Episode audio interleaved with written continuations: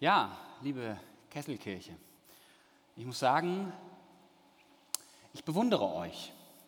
Ich bewundere euch für den Mut und die Entschlossenheit, die dazugehören, sich über Monate hinweg ein Buch der Bibel vorzunehmen, das ganz gewiss zu den kompliziertesten und schwierigsten Büchern der Bibel zählt. Ein Buch, das voll ist mit rätselhaften Gestalten, mit schwierig zu verstehenden Symbolen und auch ein Buch, das die verrücktesten Auslegungen eigentlich in der Kirchengeschichte überhaupt nach sich gezogen hat. Mal gucken, wie verrückt es heute wird. Ähm, neben der Tatsache, dass die Offenbarung schwer zu verstehen ist, ist es zugleich ein Buch, das überreich ist mit unglaublich starken Bildern. Ihr werdet es in der Predigtreihe schon gemerkt haben, vielleicht habt ihr auch mal selbst in den Text reingeschaut. Ein Buch mit Bildern vom Ende der Zeit, vom Kampf zwischen Gut und Böse. Bilder, die auch weit hineingewirkt haben in die Kunst, in die Literatur, ja, bis in die Filmsprache. Am Anfang wurde es ja schon angedeutet. Eigentlich kein Herr der Ringe, kein Game of Thrones ohne das Buch der Offenbarung. Es gibt Bilder der Hoffnung, Bilder vom neuen Jerusalem, von der goldenen Stadt, die auf die Erde herankommt. Gott selbst wohnt bei uns Menschen. Aber es gibt auch Bilder, die weniger schön und angenehm sind. Die Texte, über die wir heute nachdenken, stehen in keiner Kinderbibel. Sie gehören auch nicht rein. Denn es sind Texte, die voll Dunkelheit sind, voll mit Angst, voll mit Gewalt, Tod und Katastrophen. Der Predigtext von heute steht im Hauptteil der Offenbarung. Die Offenbarung hat im Prinzip, wie jede Erörterung, die ihr in der Schule mal schreiben musstet, drei Teile. Eine Einleitung, ein Hauptteil und einen Schluss. Die Einleitung, die habt ihr schon gehabt, das waren diese sieben Sendschreiben an die Gemeinden. Da ging es um Grundthemen oder Basics des Glaubens, um die erste Liebe, um Glaubenstreue in schweren Zeiten, um Wahrhaftigkeit und Lüge, um die eigene Identität in Jesus. Am Schluss der Offenbarung, da stehen die großen Himmelsbilder. Das Reich Gottes auf Erden, die himmlische Stadt, der große Strom und die Bäume des Lebens, deren Blätter zur Heilung der Völker dienen. Ja, und zwischen Einleitung und Schluss, da steht der schwer verdauliche Hauptteil. Und da geht es ein bisschen anders zu. Ich lese den Text aus Offenbarung 11, Verse 15 bis 18. Und der siebente Engel blies seine Posaune, und es erhoben sich große Stimmen im Himmel, die sprachen, nun gehört die Herrschaft über die Welt unserem Herrn und seinem Christus und er wird regieren von Ewigkeit zu Ewigkeit. Und die 24 Ältesten, die vor Gott auf ihren Thronen saßen, fielen nieder auf ihr Angesicht und beteten Gott an und sprachen. Machst du noch Folie weiter, Damaris? Dankeschön. Wir danken dir, Herr, allmächtiger Gott, der du bist und der du warst, dass du deine große Macht an dich genommen und die Herrschaft ergriffen hast. Und die Völker sind zornig geworden und es ist gekommen dein Zorn und die Zeit, die Toten zu richten und den Lohn zu geben deinen Knechten, den Propheten und den Heiligen und denen, die deinen Namen fürchten, die Kleinen und die Großen, und zu vernichten, die die Erde vernichten. Und der siebente Engel blies seine Posaune. Dieser siebente Engel ist der Abschluss der Posaunenvisionen, die in den Kapiteln 8 bis 11 beschrieben werden. Jede Vision beginnt auf die gleiche Weise. Ein Engel tritt auf und er bläst eine Posaune und dann werden dadurch bestimmte Ereignisse, apokalyptische Ereignisse in Gang gesetzt. Mit der Posaune ist nicht eine Posaune gemeint, wie wir sie kennen, so eine goldene Messingposaune, ich sehe schon, ihr seht es auch, sondern ein Schofarhorn, so wäre eigentlich die richtige Übersetzung, ein Schofarhorn. Ein Schofarhorn ist ein Horn aus einem, von einem Widder Und es kommt in der Bibel immer wieder vor, vor allem im Alten Testament. Es ist ein traditionelles Instrument in der ähm, jüdischen Kultur bis heute. Es wurde im Tempel geblasen bei der Opferliturgie. Es wurde auch im Krieg geblasen als Angriffssignal. Und es wird heute auch immer noch verwendet in der Synagoge.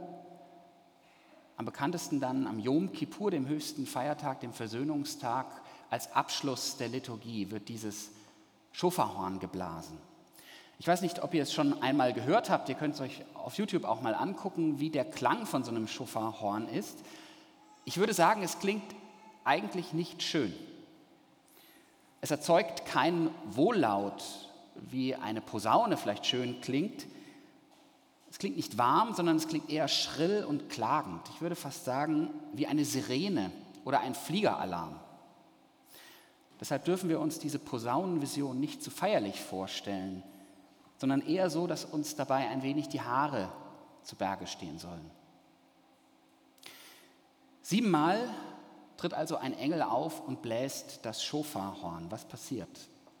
Der erste Engel bläst sein Schofarhorn und so heißt es, es kam Hagel und Feuer und wurde auf die Erde geschleudert und der dritte Teil der Erde verbrannte und der dritte Teil der Bäume verbrannte und alles grüne Gras verbrannte. Der zweite Engel bläst das Schofar und der dritte Teil des Meeres wird zu Blut und alle lebendigen Geschöpfe darin sterben und die Schiffe auf dem Meer werden vernichtet. Der dritte und der vierte Engel blasen das Schofar und ein Stern fällt vom Himmel in die Gewässer der Erde und alles Wasser wird bitter und ein Drittel der Menschheit wird vergiftet und stirbt. Dann kommt der fünfte Engel und er bläst das Schofarhorn und ein Abgrund tut sich auf. Aus dem steigen Heuschrecken so groß wie Pferde mit Kronen auf dem Kopf und Angesichtern wie Menschen. Die haben Schwänze wie Skorpione.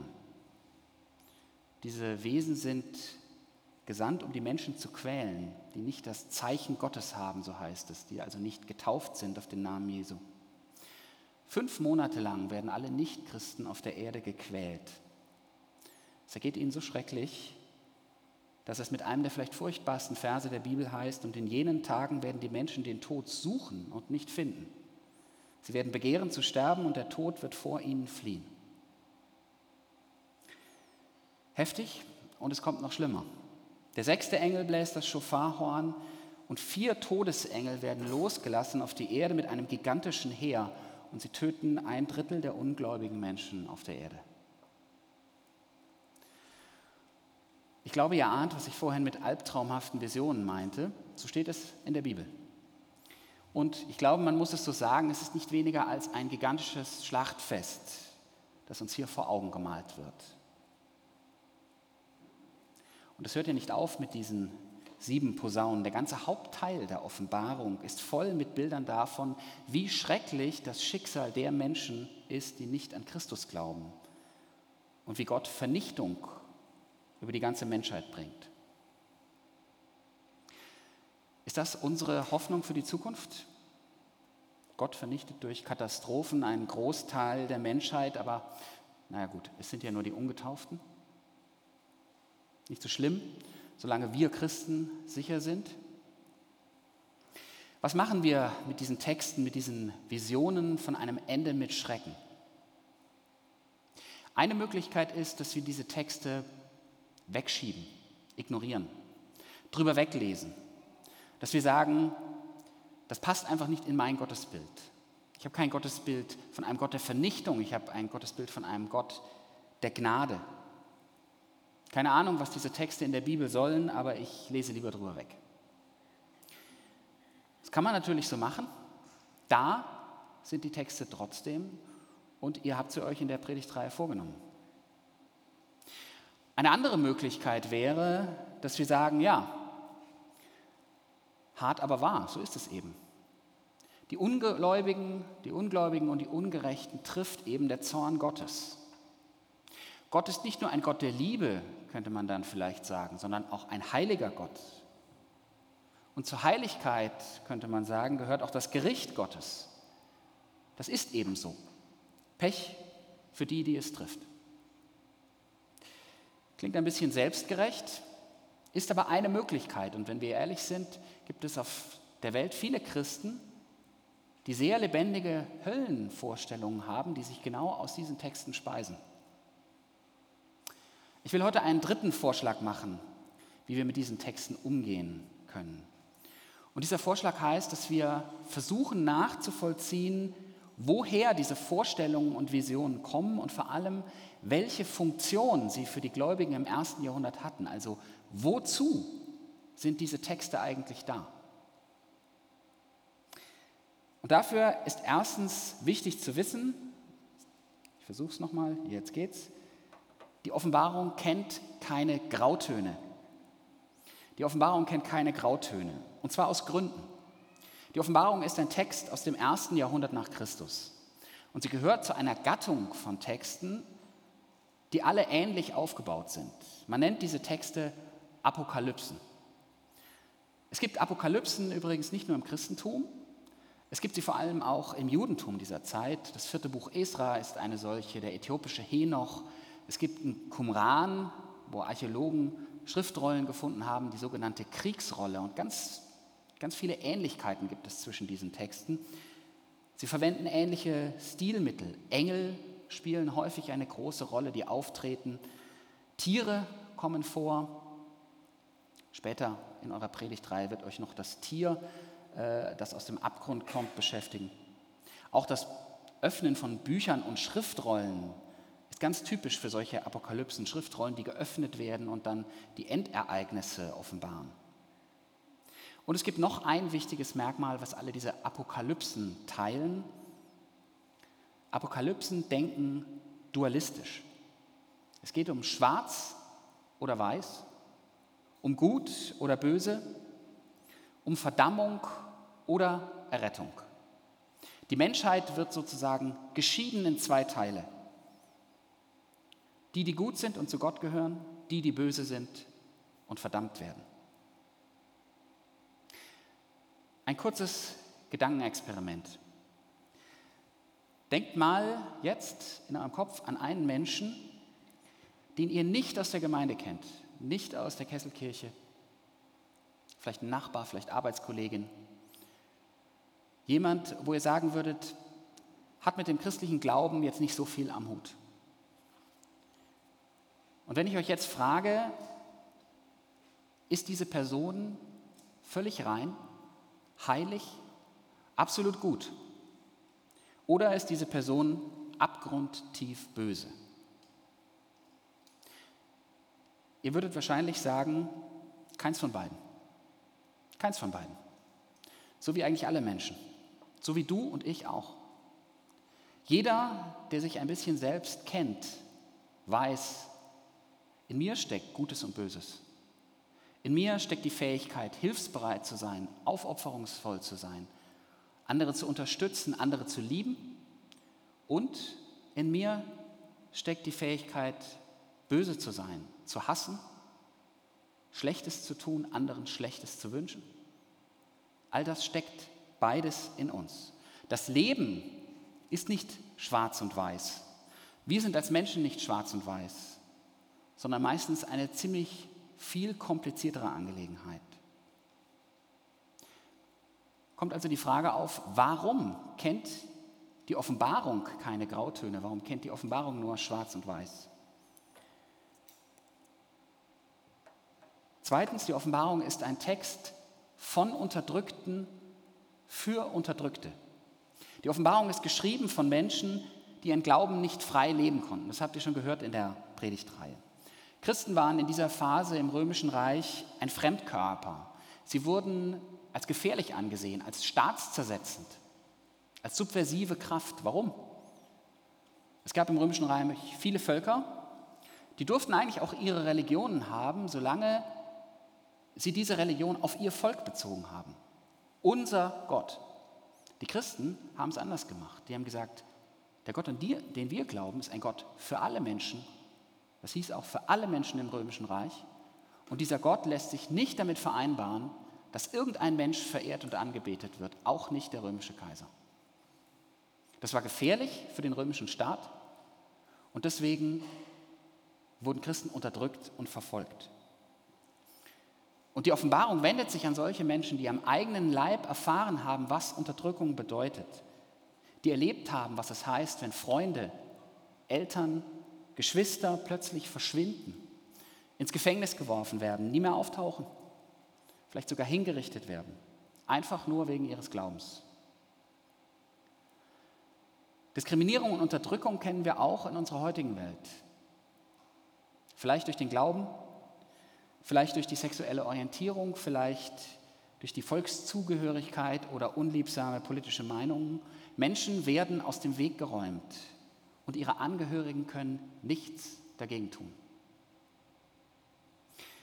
Die Texte der Offenbarung sind Texte für Menschen, die das Gefühl kennen, ausgeliefert zu sein, nichts tun zu können.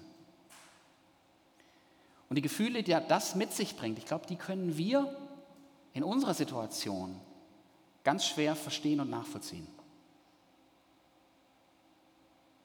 Was würde in dir vorgehen, wenn dein Mann, deine Frau, deine Kinder oder Eltern, Geschwister, Freunde Opfer werden würden von Gewalt und Willkür? Welche Gefühle würde es auslösen? Angst vielleicht? Angst, dass es mich selber treffen könnte? Scham? Scham, dass es mich nicht getroffen hat? Wut,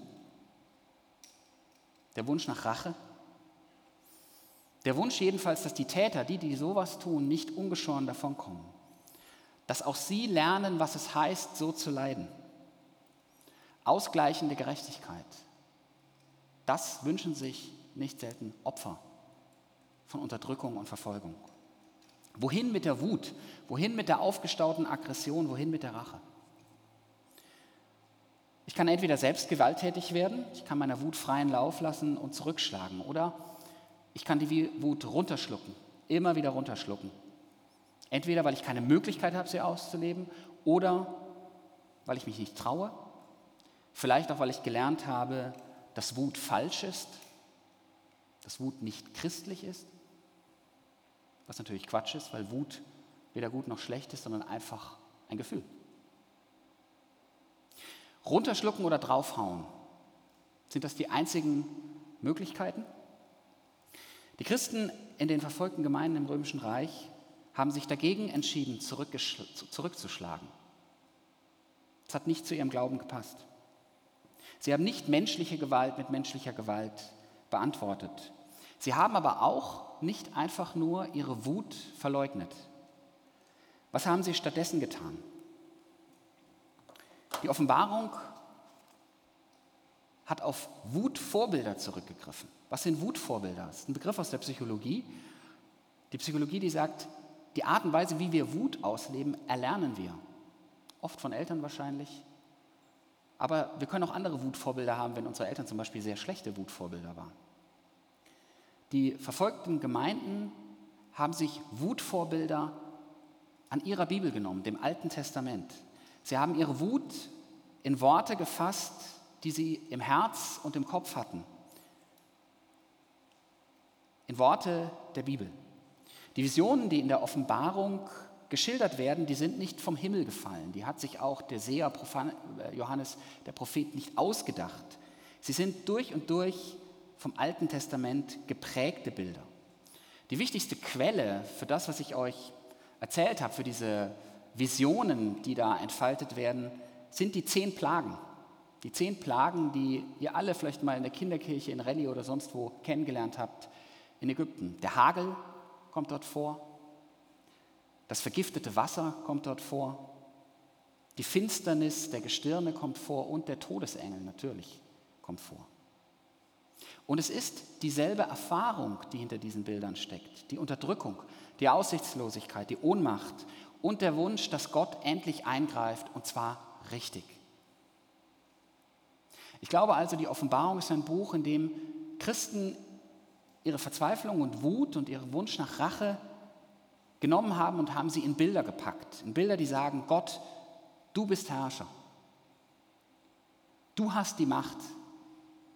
Und ja, das gehört zur Ehrlichkeit dazu, sie projizieren ihren Wunsch nach Rache auf Gott. Gott soll strafen. Gott soll die Unterdrücker schlagen. Mit Krankheit, mit Tod. Er soll es ihnen heimzahlen. Das klingt nicht appetitlich. Das klingt nicht fromm, das klingt nicht friedlebend. Aber es ist mindestens eins, nämlich ehrlich. Es nimmt die Gefühle ernst, die aufkommen, wenn Menschen, die ich liebe, die mir nahestehen, misshandelt werden, vielleicht sogar getötet aus reiner Willkür und Machterhalt.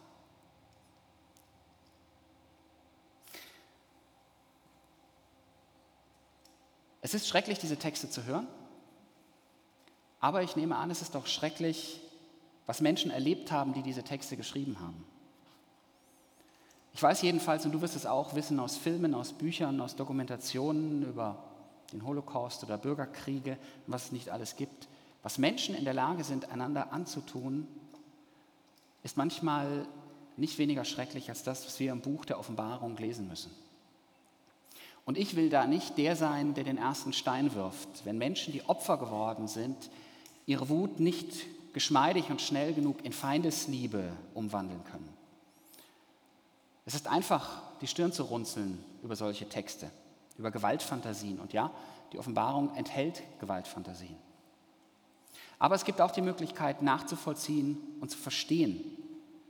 Warum gibt es hier nur Schwarz und Weiß? Warum gibt es hier nur Gut und Böse? Vielleicht, weil die Menschen es damals genauso erlebt haben. Es gibt uns und alle anderen, die sich nicht um uns kehren. Wir die wir unser Heil und unsere Rettung in Gott suchen und alle anderen, die uns an den Kragen wollen. Man kann versuchen, das zu verstehen. Aber was machen wir dann mit diesen Texten, wenn wir es verstanden haben? Meine persönliche Meinung ist die, ich lese diese Texte trotz allem mit Bauchschmerzen. Trotz der Tatsache, dass ich verstehe, woher sie kommen und was sie vielleicht bedeutet haben für die ersten Christen. Aber es bleibt ja nicht dabei stehen. Diese Texte haben 2000 Jahre lang gewirkt. Und das Christentum ist nicht immer so friedlich geblieben. Deshalb lese ich die Texte, das ist mein letzter Punkt, mit der Hoffnung, dass es anders kommen möge. Ich lese die Texte Offenbarung mit der Hoffnung, dass es anders wird, wenn Gott einmal wirklich Gericht hält, dass Gott am Ende der Geschichte und unserer Geschichte nicht vernichtet und ausrottet, sondern dass er verwandelt. Ich habe die Hoffnung, und ich glaube, sie ist in der Bibel sehr gut begründet, dass Gott kein Gott der Vernichtung ist, sondern dass er ein Gott der Verwandlung ist, dass er das Böse nimmt und Gutes daraus macht, dass er dein und mein Böses nimmt, unser Versagen, das, was wir anderen antun das, was andere uns angetan haben, das, was wir nicht verzeihen können. Dass er das alles nimmt, in sich hineinnimmt, in seine Gnade und Güte und dass er es versöhnt und verwandelt.